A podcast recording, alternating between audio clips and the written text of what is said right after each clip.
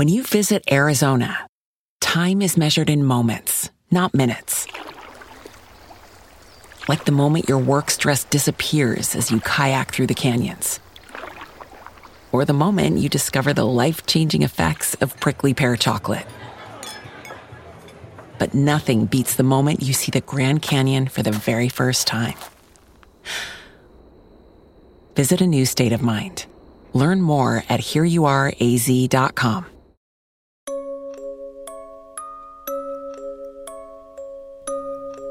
State ascoltando Giallo Quotidiano, il podcast che vi racconta ogni giorno quelli che sono gli sviluppi e gli avvicendamenti nelle storie di omicidi e misteri della nostra realtà contemporanea.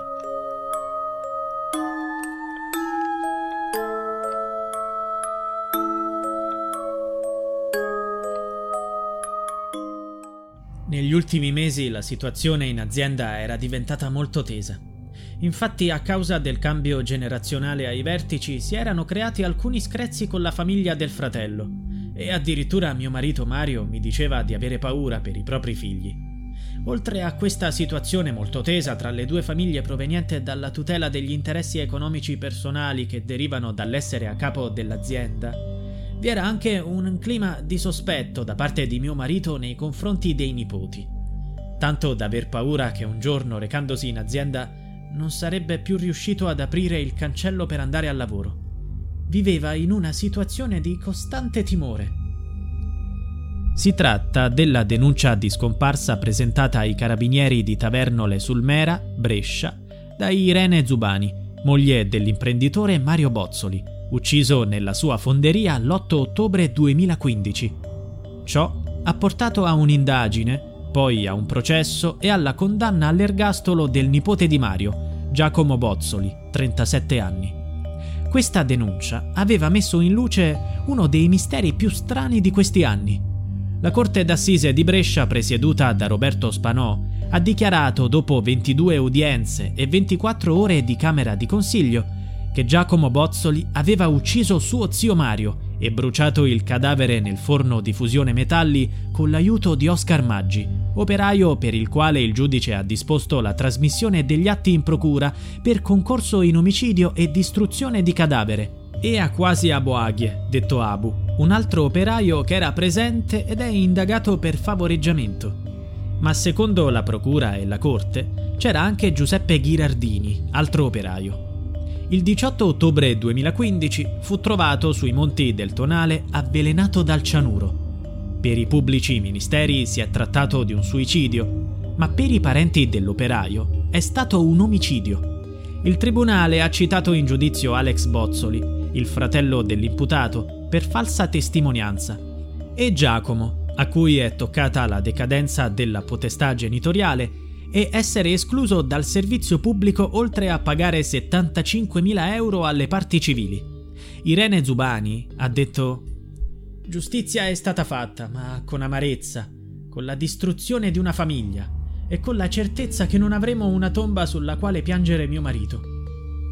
Giacomo Bozzoli era incredulo e scioccato dal verdetto. Non poteva credere alle sue orecchie. Era convinto di essere assolto per mancanza di prove ma alla fine la tesi esposta nella requisitoria dai pubblici ministeri Mario Martani e Silvio Bonfigli ha convinto i giudici. Dimostrarono che un cadavere poteva essere messo in un bagno di metallo fuso, cioè in un forno di fusione, senza che ci fosse uno scoppio e senza lasciare traccia. Questa è stata la tragica fine di Mario Bozzoli. Il verdetto sarà pronunciato 90 giorni dopo, ma si può già concludere che è stato l'esperimento sul maiale il fattore decisivo per la colpevolezza. Ci sono state anche nuove intercettazioni emerse in sede di requisitoria. Per l'accusa, Oscar Maggi, dopo aver assistito a quello che era avvenuto in azienda l'8 ottobre 2015 e aver partecipato alla distruzione del corpo del datore di lavoro, lo chiamò alle 20.48 mettendo la sua firma sulla distruzione del corpo e il successivo depistaggio, determinante anche la sua intercettazione con un altro lavoratore, Abu. Il giorno dopo la scomparsa, alle 15.10 del 9 ottobre 2015, Maggi disse Andiamo a vedere dove abita Giuseppe Ghirardini, perché se dice qualcosa di sbagliato siamo tutti rovinati e ci incolpano. Lo stesso giorno, a quasi a Boaglie, disse a un amico: Noi sappiamo tutto quello che stava succedendo, ma non si può dire. Noi che lavoriamo sappiamo tutto. Hanno spento le telecamere. Si riferiva allo spostamento delle telecamere all'interno del campo in punti morti per impedire la ripresa dei crimini. Giacomo Bozzoli si giustificò dicendo lo avevamo fatto perché gli operai rubavano i pani di metallo e volevamo controllare. In realtà, secondo i giudici, le cose stavano diversamente. L'accusa spiega perché Mario Bozzoli non ha lasciato l'azienda. Prima di tutto perché non ci sono evidenze di questo e non può che essere stato ucciso dal nipote e distrutto nel forno della fonderia con l'aiuto degli operai Oscar Maggi, Abu e Giuseppe Ghirardini che era a capo del forno.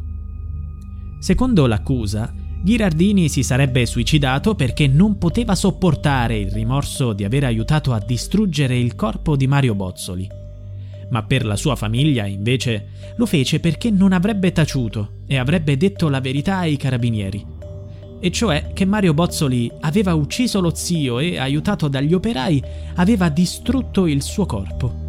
La difesa, rappresentata dall'avvocato Luigi Frattini, aveva chiesto l'assoluzione di Giacomo Bozzoli, il povero Giacomo, come lo ha più volte definito il suo legale, che da incensurato ha passato questi anni come un inferno, da innocente additato invece da tutti come il terribile assassino dello zio. Quello che si è appena concluso, come lo ha definito lo stesso giudice Roberto Spanò, è stato un processo complicato ed emozionante una grave accusa contro Giacomo Bozzoli, ritenuto violento e determinato ad uccidere lo zio. Ha detto il pubblico ministero Silvio Bonfigli.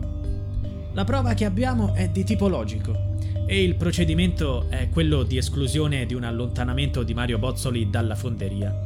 Le tre uscite dalla fonderia erano tutte presidiate da telecamere dal momento in cui si perdono le tracce di Mario Bozzoli alle 19.12, orario dell'ultima chiamata alla moglie Irene, alle 23.35, quando iniziano le ricerche, non risultano uscite di Mario Bozzoli.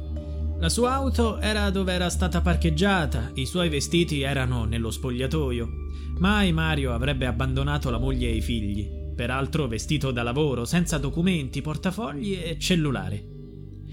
L'avvocato della difesa Luigi Frattini ha replicato con la sua versione. Mario potrebbe essersi allontanato per incontrare qualcuno che poi lo ha ucciso. Mario doveva uscire dall'azienda per incontrare probabilmente una donna.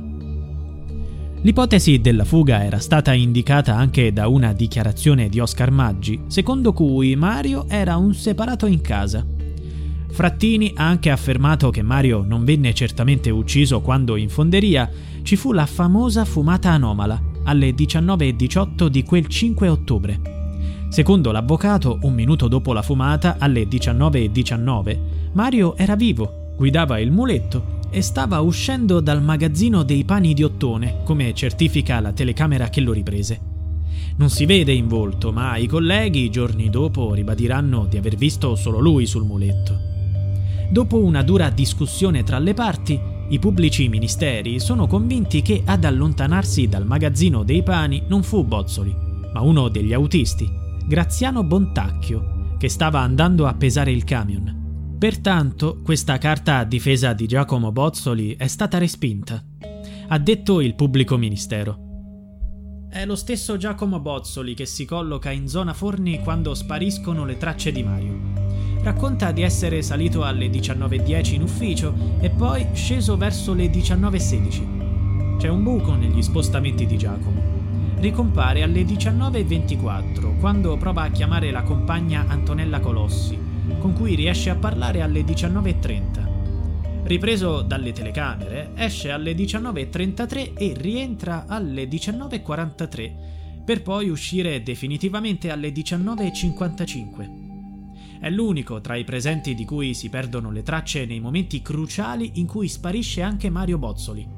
L'unico che manca all'appello, pertanto, è stato Giacomo. Tutti i falsi testimoni, ovvero gli operai, hanno cercato di allontanare Mario dalla zona forni al momento della fumata. Un'altra prova contro Giacomo Bozzoli è lo spostamento delle telecamere. Avrebbero potuto riprendere la zona del forno e il rientro di Giacomo in azienda dieci minuti dopo essere uscito. Per la procura l'uomo era tornato per controllare la situazione. Per la difesa voleva ordinare delle modifiche alla produzione, che non ci sono mai state. Ha continuato l'accusa. Le telecamere che avrebbero potuto confortare le versioni che sosteniamo vengono neutralizzate da Giacomo Bozzoli, il solo, con il fratello Alex, ad avere codici di accesso e programmazione. Mario fu ucciso e gettato nel forno tra le 19.14 e le 19.18. Giacomo, una volta ucciso lo zio, va verso la zona Pesa e lascia la fonderia. Intanto Ghirardini e Maggi, con Abu, si occupano della distruzione. Il ritorno di Giacomo delle 19.43 è per dare consigli ai due. L'unico modo per riscontrare la falsità sarebbe stato la visione dei filmati delle telecamere, ma vengono neutralizzate e questa è una delle prove della premeditazione. Giacomo covava da tempo l'intento di uccidere lo zio e lo fa allora perché lui cerca di opporsi alla gestione allegra della fonderia Nell'auto di Mario viene trovata una fattura che prova la frode alle assicurazioni. Mario è diverso da Giacomo e questi non ha remore a mostrare astio. Dopo il luglio 2015 c'è un'escalation. Mario inizia a fare indagini per verificare le truffe dei parenti e chiede di controllare le merci agli operai. Infatti aumentano le telefonate con Ghirardini, operaio del forno. Ed è di questo periodo la richiesta fatta dal nipote a un altro operaio, Tiam, di ammazzare lo zio per un corrispettivo in soldi, proposta che lui rifiuta. Giacomo Bozzoli è stato quindi condannato anche a pagare un risarcimento all'associazione Penelope, che si è costituita a parte civile con 3.500 euro. Non ha parlato in tribunale, ma farà appello.